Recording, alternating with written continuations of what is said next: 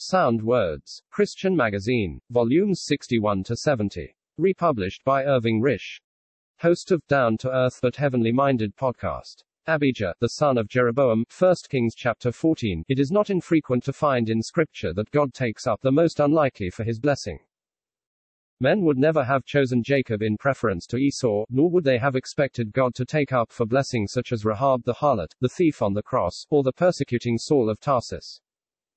Yet God has told us that this is not exceptional with him, for God hath chosen the foolish, the weak, and base things of the world, and things which are despised, to bring to naught things that are.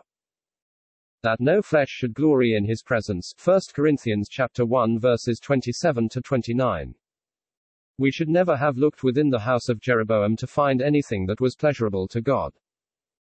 Yet there was one there, of whom the prophet Ahijah could say, In him there is found some good thing toward the Lord God of Israel in the house of Jeroboam. 1 Kings chapter 14 verse 13. Jeroboam had been favored of God in having the ten tribes of Israel committed to his trust. God in his goodness had said to him, I will take thee, and thou shalt reign according to all that thy soul desireth, and shalt be king over Israel. 1 Kings chapter 11 verse 37. There was abundance of liberty of action for a good and wise king, but there was also the divine demand for obedience to the statutes and commandments of God. With obedience, God said, I will be with thee, and build thee a sure house, as I built for David, and will give Israel unto thee. Verse 38. Alas! Whenever Jeroboam came to the throne, he says in his heart, Now shall the kingdom return to the house of David. If this people go up to do sacrifice in the house of the Lord at Jerusalem, they shall kill me, and go again to Rehoboam. 1 Kings chapter 12 verses 26 to 27. The thoughts of his heart clearly proved that he was not resting on the word of God. God's word should have been enough for him, and if he had difficulties, surely he should have again consulted the Lord through the prophet Ahijah by whom God's word had first come to him. Instead of seeking Jehovah's mind, he took other counsel, and made two calves of gold, and said, It is too much for you to go up to Jerusalem, behold thy gods, O Israel, which brought thee up out of the land of Egypt. And he set the one in Bethel, and the other put he in Dan. Verses 28, 29. Did not this act of the king, and of those from whom he sought counsel, betray a most lamentable ignorance of the ways of God with his people? They acted as Israel did at the foot of Sinai, when they made the golden calf. And the words of the king were almost identical to those of Aaron as recorded in Exodus chapter 32 verse 4. There was no surer way of bringing upon himself the displeasure and judgment of God than that of introducing a freshly idolatry that caused 3,000 souls to perish at the foot of Mount Sinai. Indeed, it brought about the extirpation of his house, as foretold by Ahijah, 1 Kings chapter 14 verses 9 to 11, and as recorded in 1 Kings chapter 15 verse 29.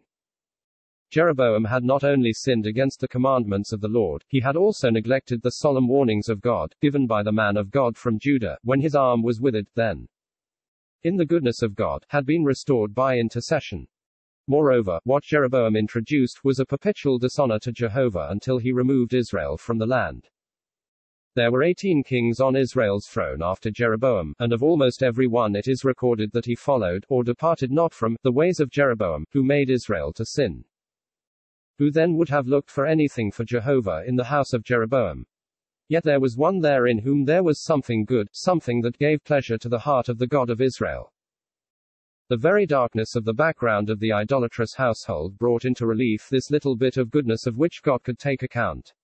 We are not told much of Abijah. He is not presented as a powerful witness to the true God, as one who protested strongly against what was going on in Israel.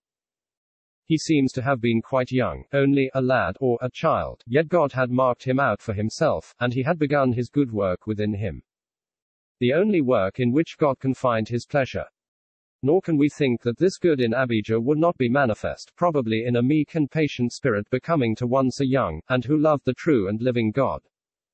It was not God's purpose that Abijah should reign in his father's stead on the throne of Israel, but, that having manifested the good work of God, he should be taken away from the evil to come. Isaiah chapter 57 verse 1. And so Abijah the son of Jeroboam fell sick.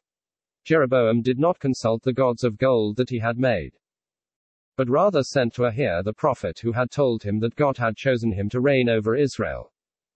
It took the sickness of the child to stir up the king to send to God's prophet, an action that should have marked him at the beginning of his reign. Then, when compelled to inquire of the prophet, there is not the slightest indication that he is aware that Ahijah is the prophet of the Lord. For he vainly imagines that the prophet can be deceived as to the real identity of his wife. Does not this clearly show that God is not in all his thoughts? In his house there is a child in whom there is the work of God, and there is the prophet to whom he sends, who is the servant of the God of Israel. But there is neither knowledge of God nor the sense that he has to do with God in the heart or conscience of the idolatrous king.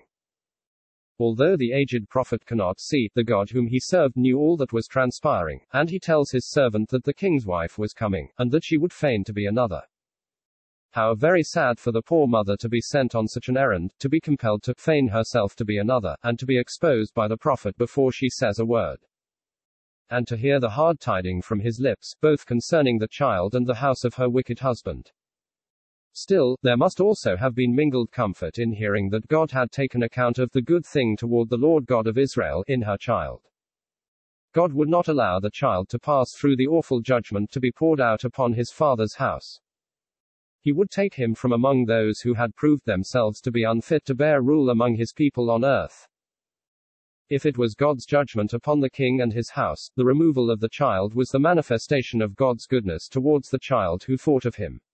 Nor was there further room left for repentance.